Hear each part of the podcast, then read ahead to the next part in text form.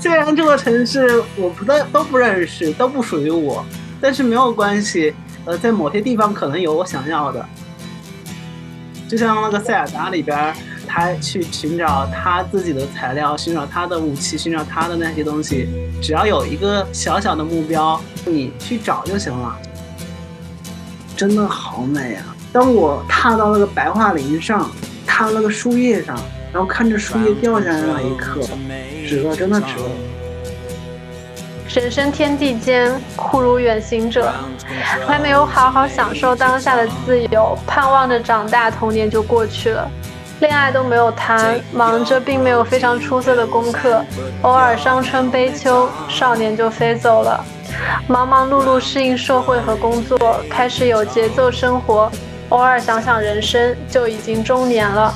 所有的快乐都不应该等待，有想做的事情就应该马上去做，马上下楼，马上散步，马上跟陌生人交流。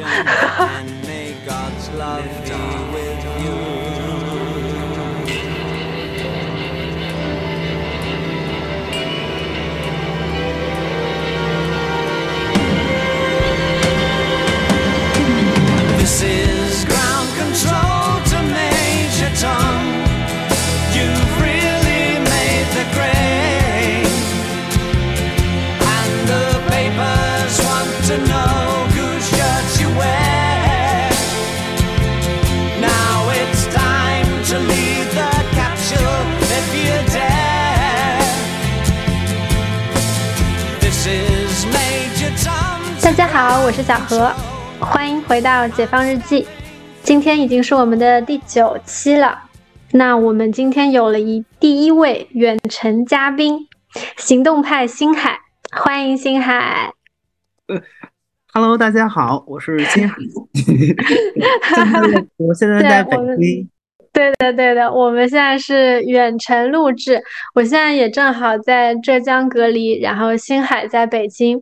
然后星海呢是我在即刻上面的好友，非常的神奇啊，就是在我用即刻的第一天，刚刚分享了我自己的播客之后，星海就强烈的支持了我，不仅给我评论，还夸了夸我，简直是让我这个小主播非常受到鼓舞。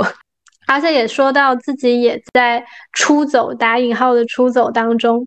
后来呢，我就去看了一下他的日志，发现他真的是在出走，他有骑行北京的中轴线啊，去骑行雁栖湖啊，还有去徒步长城啊，还有自己连载到已经五十多期的北京小故事，所以我就立马嘉宾锁定了。好了，那我废话不多说，要不让我们的驻京精神小伙先介绍一下自己吧，让大家嗯、呃、先了解一下你的双重生活，你的工作，还有你的出走。谢谢小何。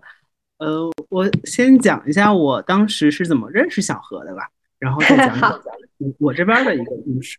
我其实是在即刻上，有一天早上醒来之后，我在选播客，因为他即刻上有一个就是一起听播客的这个频道，然后当时第一个就是小何，呃，我当时还记得他那个名字叫做逃跑不可耻且有用，工作不上班的三周超充实，好像是。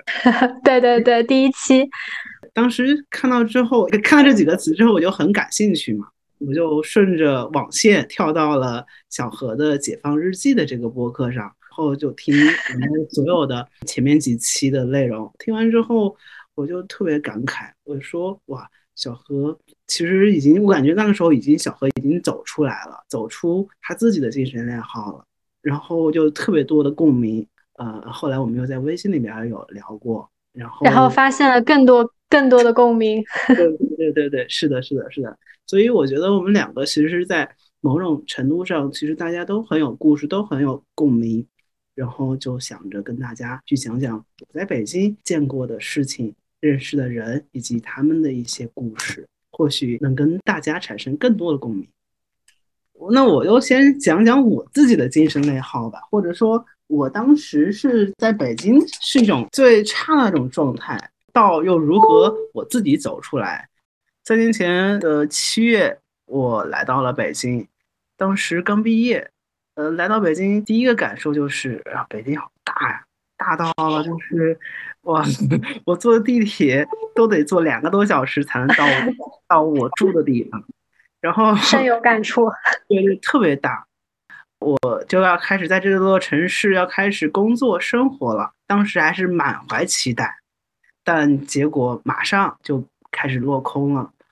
北京的租房子都是得押一付三，而北京的房租基本上这边都得三千块钱以上。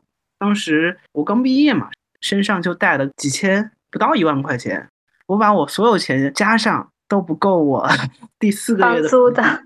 对，所以没有办法，就跟妈说，妈，我还没有工作，还没有挣钱，我要看你，嗯，没关系，请求支援。我说以后我挣了钱了，我再给你补上。就把第一次的这个租房搞定了。租房的问题搞定了之后，那就开始是工作了。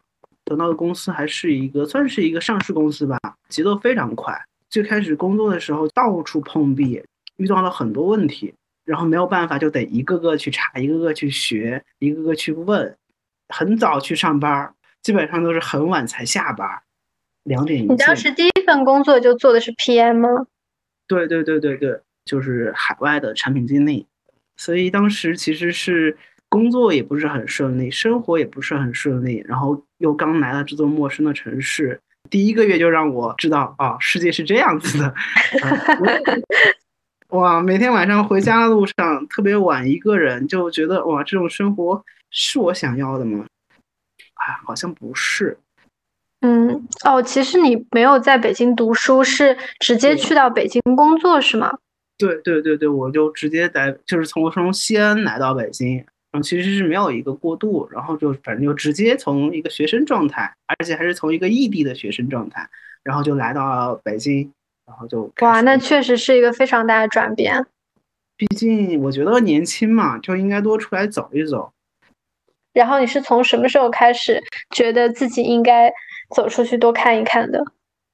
到什么时候呢？其实是到疫情之后的那个夏天。我说我已经来北京一年了，但这一年的生活其实不是我想要的。如果继续我这样的生活，我觉得我可能也待不下去。北京还有这么多的人、嗯、我都还没有去见到，或者说都没有去体验到它的美好的一面、嗯、那与其就是我这种特别挣扎矛盾别扭的这种生活状态，我是否可以去做一些我自己想做的事情。所以我就在那个来北京的第一个一整年的时候，我决定我要开始去做一些个改变了。呃，我开始决定把我的生活和工作去分开了。呃，我当时就给自己列了一个环游北京的计划。北北京不是有一个很多环线嘛？我就想着骑车去绕着北京去去转一转，去看一看。然后我就开始了。在这里，我问你一个问题，可以吗？你觉得？北京的灵魂是在哪？灵魂是 天, 天安门吗？算是吧。天安门它其实是一条直线，它不算是一条环线。那天安门周边其实是北边就是故宫，南边的话就是前门，所以我把灵魂就定义成故宫。一环就是把天安门的南北我自己把画了一个圈。哦，你还给那个北京划分了一下。对对对，然后到了二环、三环、四环，它其实就有一个非常非常明确的一个圈的一个环线了。我要骑骑一环，我要在哪拐弯，我就在地图上去把它标记出来，然后我的地手机里边就有，到时候都是我拐弯的地方。哦，那你第一次有叫到小伙伴跟你骑吗？还是你自己骑的？当时我也在极客上招募了一下，就有一个我们的集友跟我一块儿去骑了，骑完之后一块儿去吃吃烤鱼，我记得。哦，也是不认识的同朋朋友是吗？对对，不认识。那个感觉如何？挺好的，觉得稍微的不那么陌生了。对，开始认识新朋友了。大家一聊天，结果发现其实大家可能最开始也都是这样子，其实也就不那么孤独了。 对, 对，之前有几期跟嘉宾聊到的时候也会说，因为每个人都会有自己的困境嘛，然后你了解到别人的困境之后，其实你自己就释怀了，因为你也没有什么不一样的。对对对对对对，所以我们叫做你并不孤独对，其实世界上很多人其实大家都是这样子，当我觉得我孤独的时候，可能这个世界上七十亿人也孤独那你现在骑了几环了呀？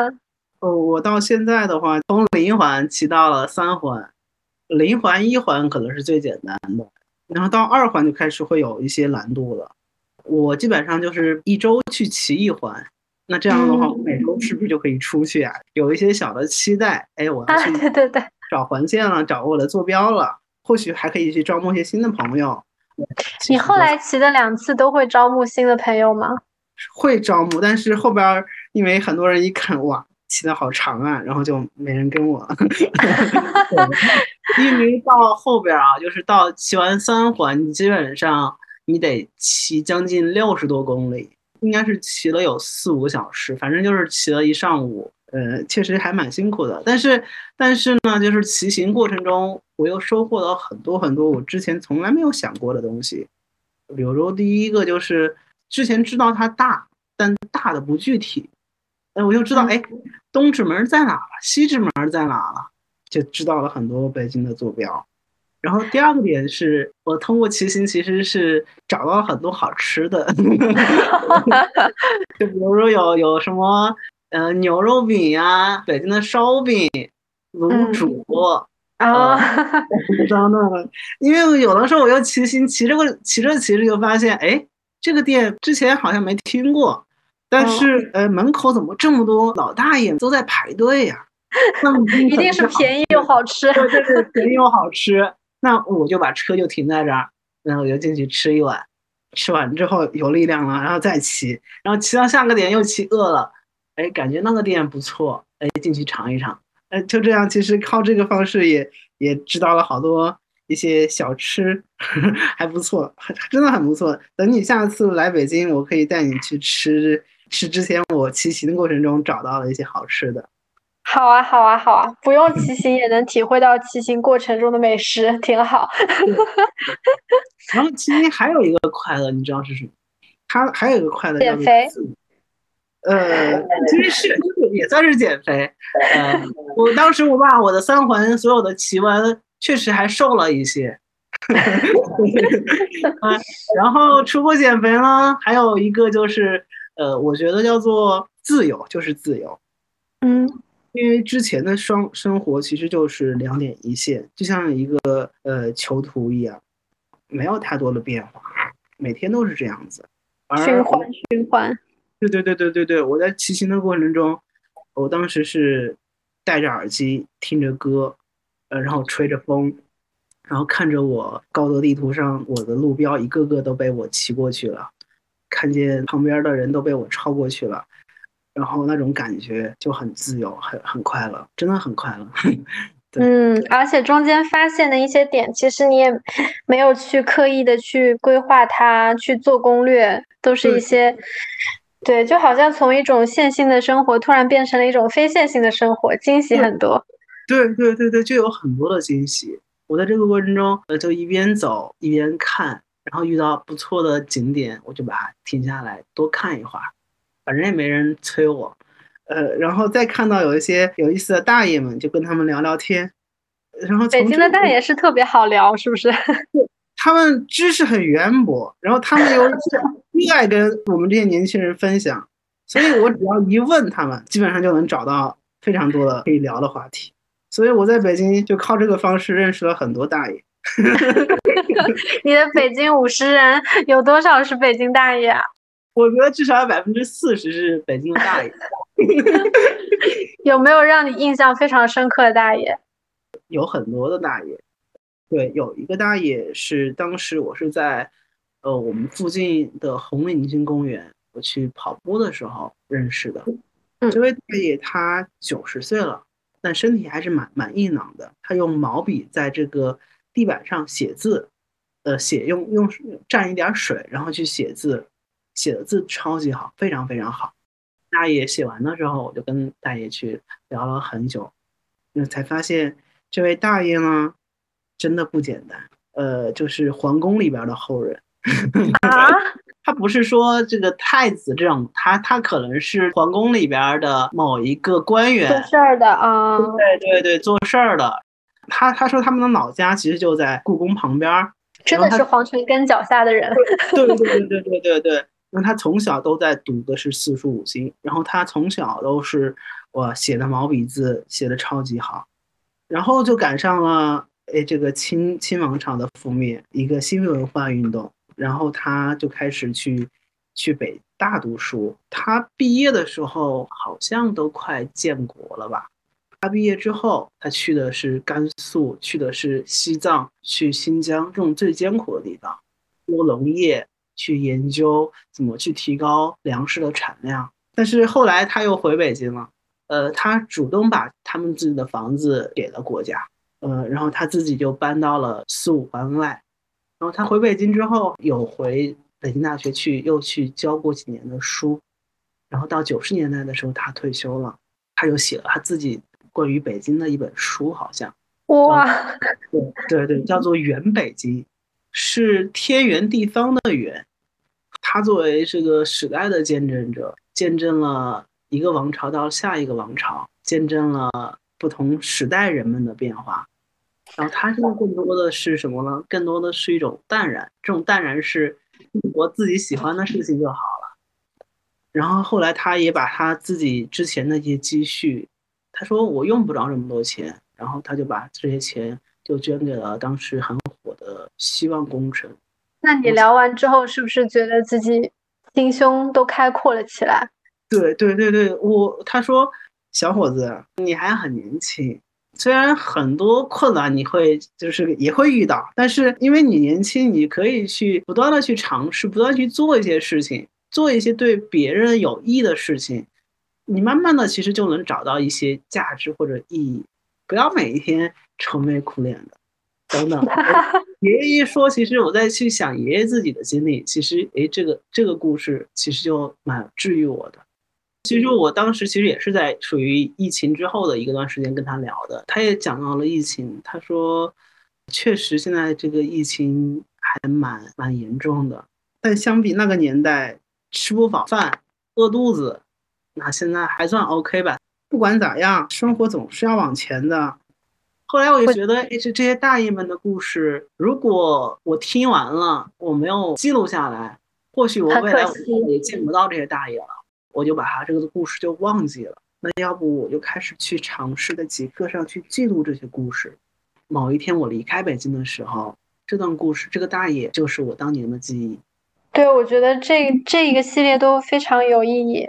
对于当到一个陌生的城市，不是你原生成长的城市的时候，你跟城市的连接就在于和这些人啊，和你真正去做的事情啊，从这种里面才会嗯，产生一种真正的羁绊吧。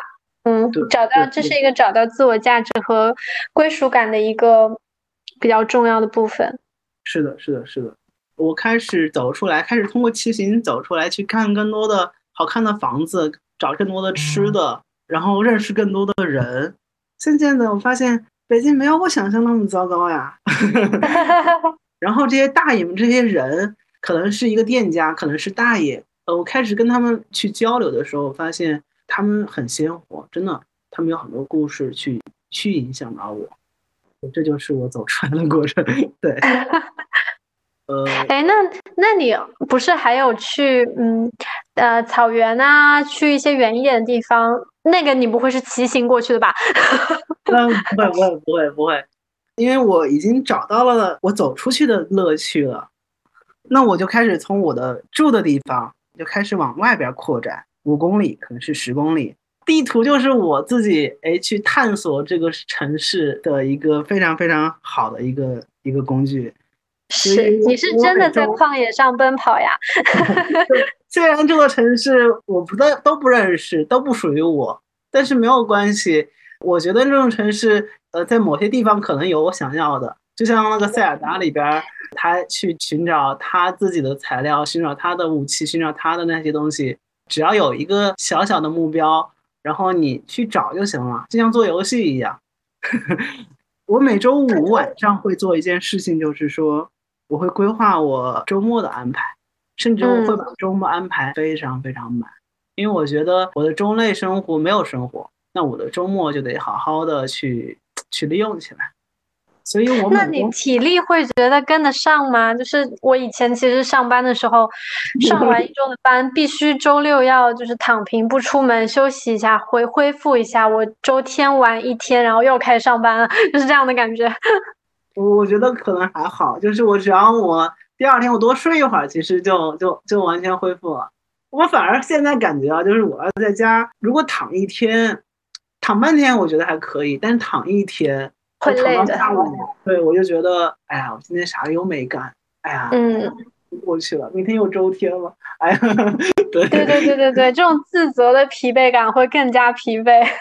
对，然后后来我就把我的规划或者说我出走的这个目标定义成一个一个季节，现在我基本上开始准备我的秋天计划了。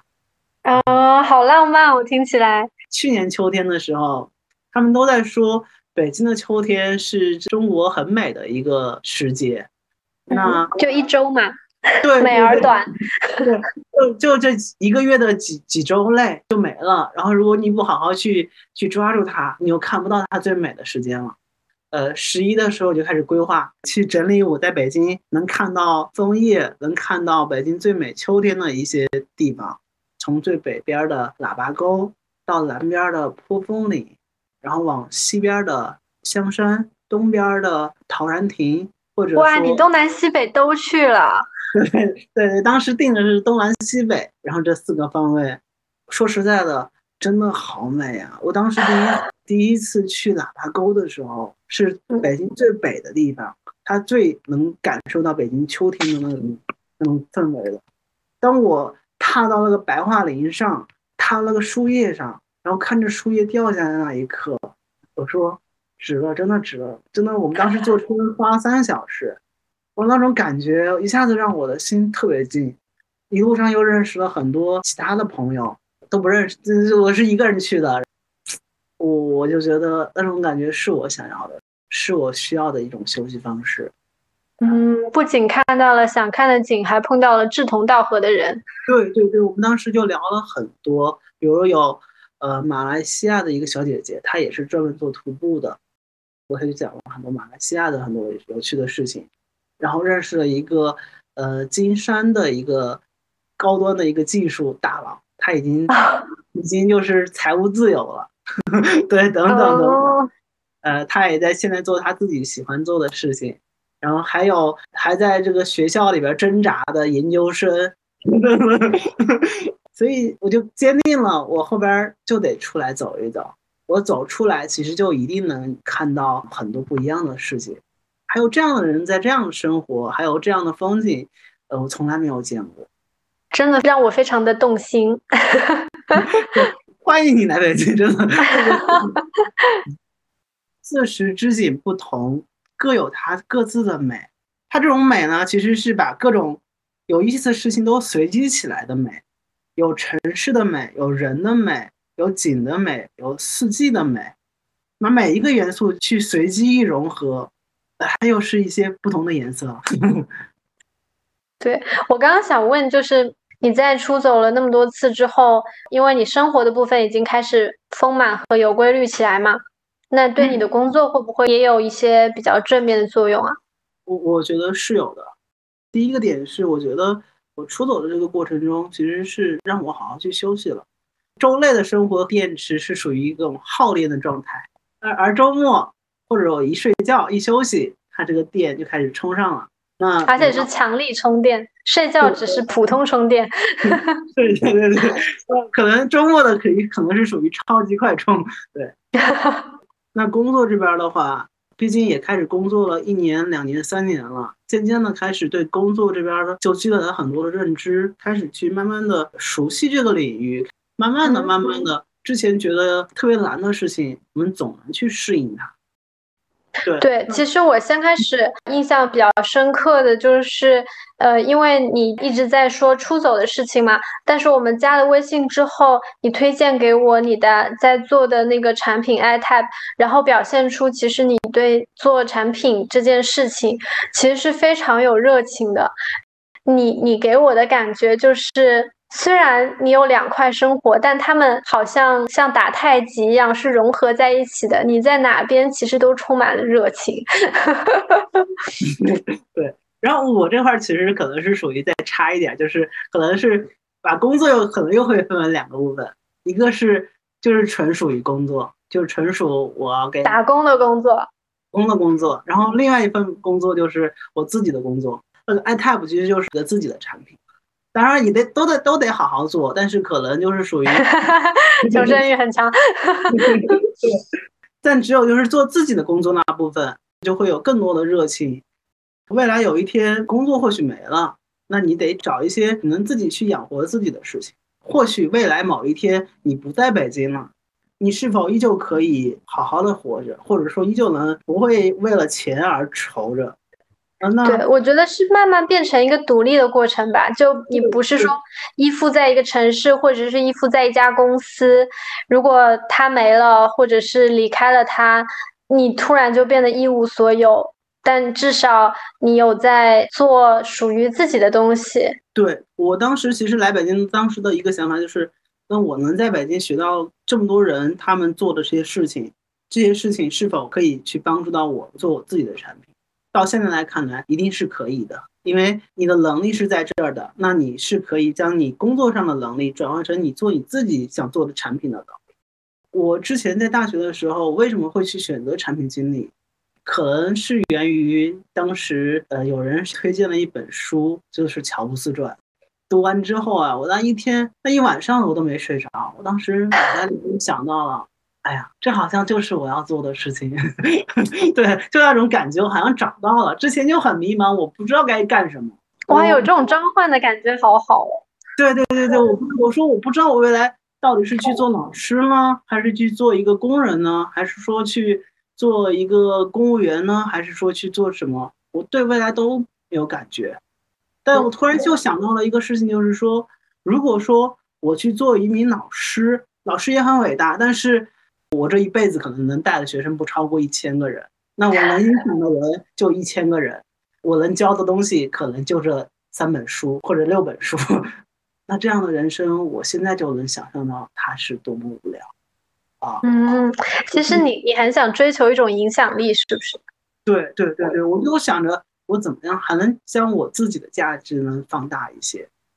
那后来我在读完乔布斯这本书的时候，就想到。或许只有产品可以去做到这件事情，就是当你去做到一个就是去洞察到别人有的需求，你通过一款产品去解决他们这些需求，将这款产品借助互联网让更多人知道用到，这个过程中自然也就产生了价值。呃，渐渐的也就找到了我工作的意义了。你们现在打榜已经上到地区的前三是不是？我们现在这款产品在国内应该是到前三了，对，厉害！就产品这边做的有声有色，然后初总那边，我感觉你不久之后就可以出自己的《北京五十人》的书了。我不一定要出书，我也我觉得我也没有那个能力，但是如果说我自己能开始去影响到别人，我觉得我我也很开心。你觉得比较能够触手可得的这种出走的体验可以最先从哪开始呢？比如说因为你骑行，但有些人可能说哦，那我没有自行车，你会给他们一些什么建议吗？我觉得最最简单的其实就是你的楼下，可能就是你的小区，你的公园，而这些部分都是你生活的近处。你在走的过程中你会重新去认识这些地方，可能就是去散散步，就就就周围就好了，不光走，另外开始去记录，去看这些细节，渐渐的去跟一些你觉得好吃的一些店的一些店主们去聊聊天，去认识一些新的朋友。那渐渐的你就不觉得在这座城市有特别孤单了。比如说我现在我在青年路上应该认识了大部分这些老板，或者说这些对，我每次去吃饭他们都会招呼我，哎，小伙子又来了。熟客了。对对对，我觉得在这个中间就有一个很重要，就是你你可就可以多说一句话，多打一个招呼，多寒暄一句，多夸一句，顺嘴就那么说一句，其实人跟人的连接就来了。对，是是这样子的。期待你秋天的出走多完成几项，有更多的分享。可以的，可以的。哎，我看之前的播客都会有一个惯例，叫做分享一首歌，是吗？对，你有什么想分享的吗？大胆说出来。我想跟大家分享的是《白日梦想家》里边的那个主题曲，叫做《Stay Alive》。他通过出走去认识到更多外边的世界，他又回来，哎，渐渐的找到他自己喜欢的事情。这首歌呢，其实也就能带给我整个今天我们分享的这个整个过程。好的，我觉得这名字取得很好 ，Stay Alive。那我们今天就感谢星海来到我们的解放日记，感谢大家的收听，我们下期再见。嗯，下期再见，拜拜，拜拜。There's a rhythm and rush these days, where the lines don't move and the colors don't fade. Leaves you empty with nothing but dreams, in a world gone shallow, in a world gone mean. Sometimes there's things a man cannot know. Gears won't turn and the leaves won't grow. There's no place to run and no gasoline. Engines won't turn and the train won't leave. I will stay with you tonight, hold you close till the morning light. Watch the new day rise. We'll do whatever just to stay alive. We'll do whatever just to stay alive. Well, the way I feel is the way I ride. Racing like the thoughts of the man who lies. It's the truth and it's on our side. Dawn is coming, open your eyes. Look into the sun as a new day's rise. And I will wait for you tonight. You're here forever and you're by my side. I've been waiting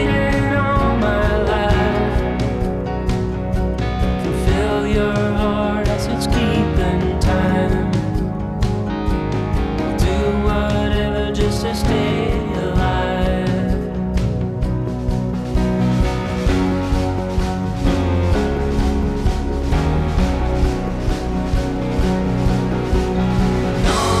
coming, open your eyes.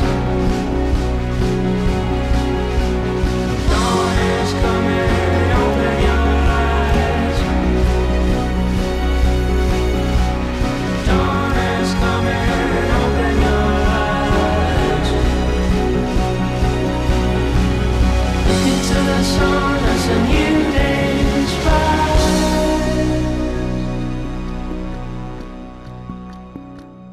There's a rhythm and rush these days,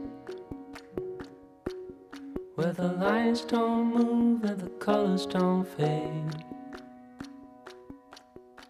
But there is a truth and it's on our side. Dawn is coming, open your eyes. Look into the sun as a new day's rise.